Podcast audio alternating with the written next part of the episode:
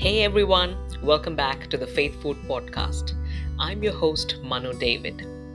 Jesus emphasized that man should not live on bread alone, but on every word that comes from the mouth of God. So come join me as I share biblical truths and treasures as we study the Word of God together.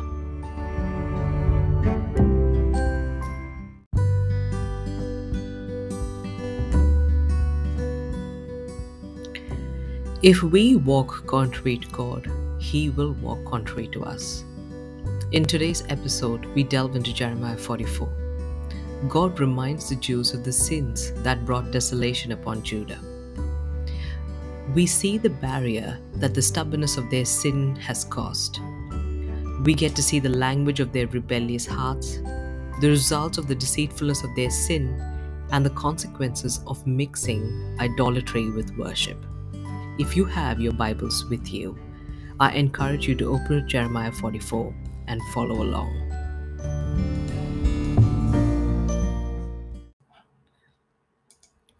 Have you ever attributed praise or trust to something or someone and believed it with a firmness and conviction that even when faced with opposing evidence of the same, we can at times falter in seeing the truth, of believing it? As people, we can be inclined to trust in ourselves, in systems placed in society for protection, in our finances, or in our leaders. When our trust is more in anything or anyone else other than God, it makes us move towards those things rather than God. And moving away from Him makes it harder for us to hear Him and to clearly see our own spiritual state. In Jeremiah 44, we see the remnant of Judah who fled to Egypt completely fail to recognize that their disobedience to God is what led them into the very situation they found themselves in. They attribute their good times prior to the downfall of Jerusalem to their worship of a pagan god, the Queen of Heaven. The chapter begins with Jeremiah sharing God's word to them. God reminds them that the disaster brought on them was because of the evil they did. We read that in verse 2 to 6. And as we read further, God tells them through Jeremiah that they would continue to have his anger brought upon them even in Egypt if they persist in their sinful ways of idolatry. God is once again trying to reach and reason with them. Now, what do the remnants say in response to God's message? In Jeremiah 44, 6, verse 16 and 17, we read, We will not listen to the message you have spoken to us in the name of the Lord. We will certainly do everything we said we would. We will burn incense to the Queen of Heaven and will pour our drink offerings to her, just as we and our ancestors, our kings and our officials did in the towns of Judah and in the streets of Jerusalem. When we read these verses, we might struggle to comprehend why they remain stubborn in their disobedience to God. God had made it abundantly clear repeatedly through his prophets that it was their idolatry, lack of reverence, and obedience to him that brought upon the judgment they faced.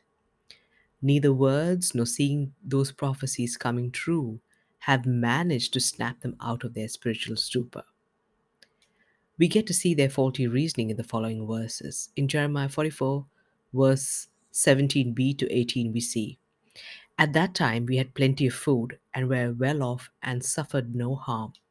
But ever since we stopped burning incense to the Queen of Heaven and pouring our drink offerings to her, we have had nothing and have been perishing by sword and famine. A misplaced trust in an empty idol is what we see here. They were so far removed from God that they failed to see that the very actions they assumed kept them safe and in a time of abundance were what aroused God's anger. Now, to their response, Jeremiah says in verses 21 to 23 Did not the Lord remember and call to mind the incense burned in the towns of Judah and the streets of Jerusalem by you and your ancestors, your kings and your officials and the people of the land.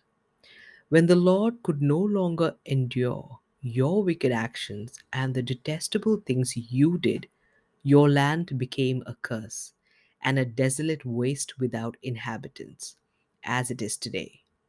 Because you have burned incense and have sinned against the Lord and have not obeyed him or followed his law or his decrees or his stipulations. This disaster has come upon you as you see now. The people completely missed the truth of the situation.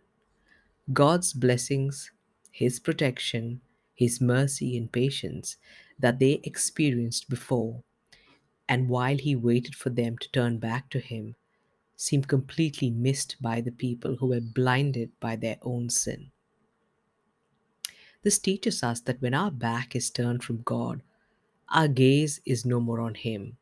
And when our gaze is fixated elsewhere, our hearts become set upon something else other than God. And when our hearts are set away from God, we fail to see His works, His hand, and perceive His grace and mercy in our lives.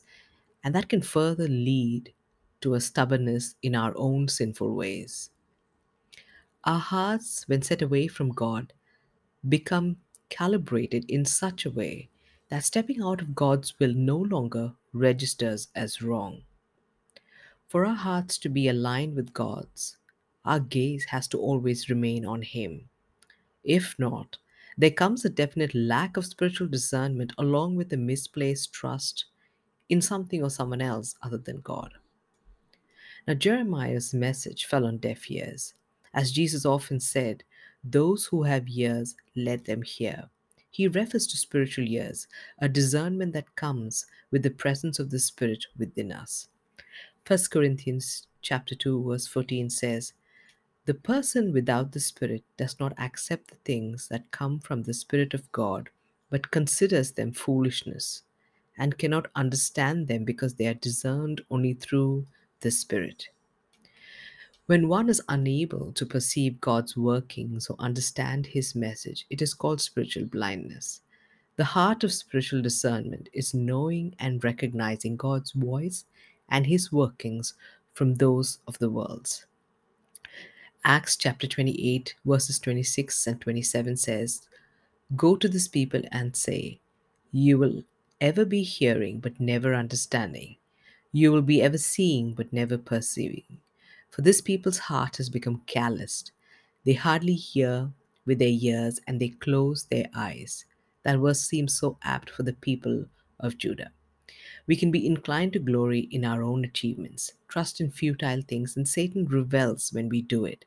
But as my friend Bridget Thomas says, walking with the Holy Spirit helps us to have discernment. He will guide us along the rocky path of life. And when we stayed anchored to the Lord each day, we will not be led astray. 1 Corinthians chapter 1 verse 18 says, "For the message of the cross is foolishness to those who are perishing, but to us who are being saved it is the power of God." The word of God was foolishness to the remnant in Egypt. But let's remember those like Daniel and his friends Shadrach, Meshach, and Abednego, who were taken captive to Babylon.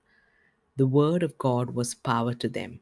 Their faith in God never faltered, their trust never wavered, and their gaze never scattered.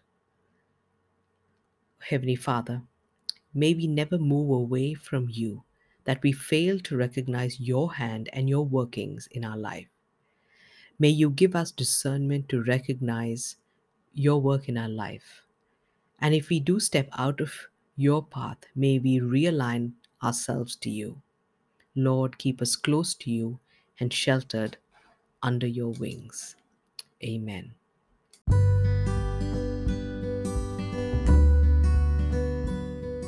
Hey everyone, thank you for joining me today. I hope you have taken something from today's episode beyond the few minutes as we spent together and carry it forward into your daily spiritual walk. Until next time, stay rooted and grounded in the Word of God. Bye.